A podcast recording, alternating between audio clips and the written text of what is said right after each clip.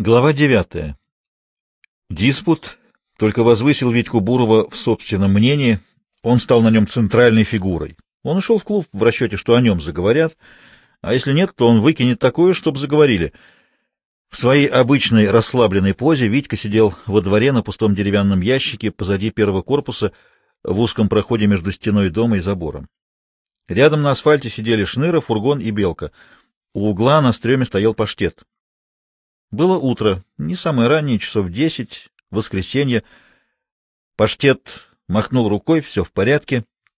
Витька лениво привстал, потянулся, даже зевнул, поднял белку, а она встала ему на плечи и проскользнула в форточку.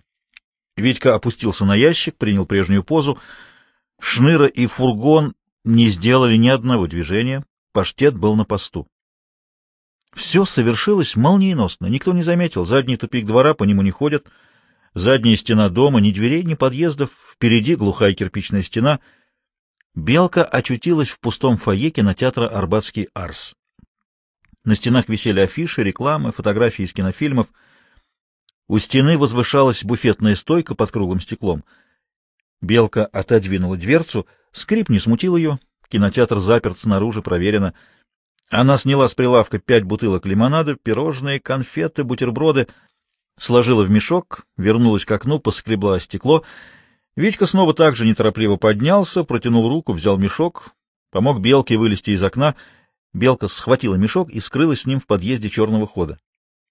Ребята обогнули корпус, очутились на переднем дворе, где играли детишки, и подошли к пожарной лестнице.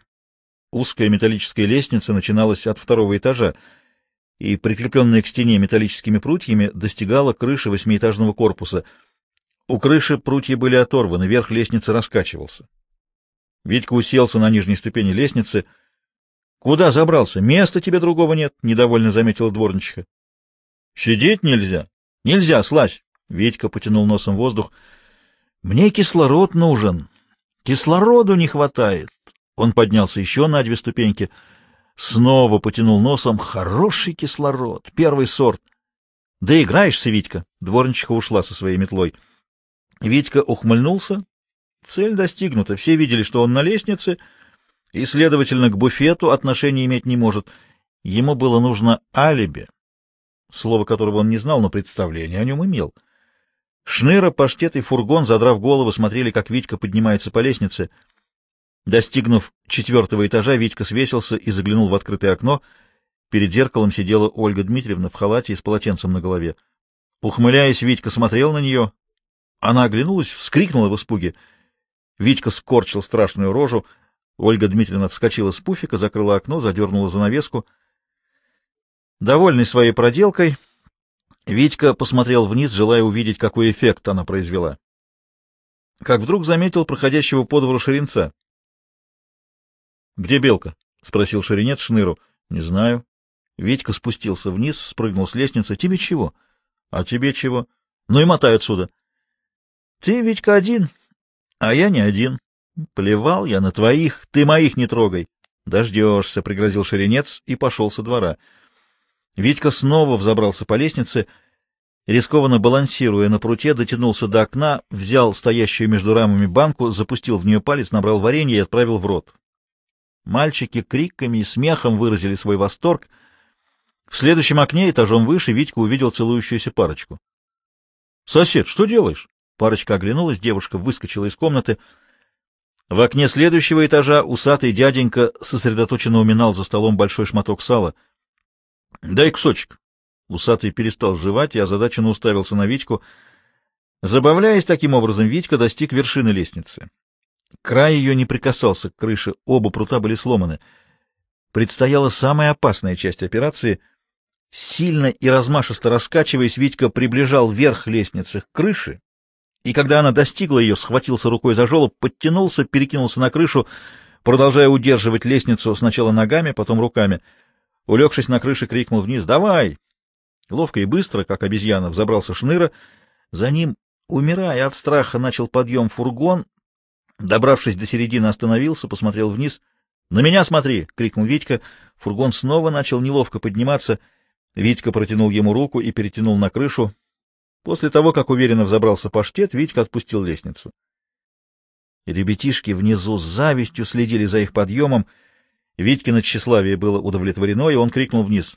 «Привет!» Через слуховое окно он спустился на чердак, перелез через балки и стропила, откинул задвижку на двери. На площадке черного хода сидела белка с мешком. «Час сижу!» Он впустил ее на чердак, задвинул задвижку. Вся компания сидела на крыше. Витька вынул из мешка бутылки с лимонадом, пирожные, бутерброды, конфеты, отложил в сторону две закупоренные банки с Монпасье. Это в Крым. Он снова через слуховое окно спустился на чердак и спрятал банки в чуланчике, замаскированном досками и фанерой. На полу лежали тюфяк и рваное одеяло, на досках, заменявших стены, висели открытки с видами Крыма. Витька вернулся на крышу, открыл лимонад, разложил пирожные и конфеты. — Шамайте! В Крым поедем, в вагоне-ресторане будем обедать. — Что за вагон-ресторан? — Вагон, а в нем столики, ресторан. Поезд идет, колеса постукивают, а ты рубаешь, официант подает, что закажешь, а закажешь, что захочешь, — расписывал Витька предстоящую поездку в Крым. Пообедаешь и к себе по тамбурам из вагона в вагон, все на ходу. Пришел в свой вагон, заваливайся спать, у каждого своя полка, плацкарт называется. Спать не хочешь, смотри в окно. Главное — деньги сделать. — А как деньги сделаем? — спросил фургон. Тебе кто позволил такие вопросы задавать? Испуганный фургон молчал. Кто, спрашиваю, позволил? Или кто подучил? Подослал? Кто? Мишка Поляков? Сашка Фасон? Говоря, то сброшу с крыши, арцы и в воду концы.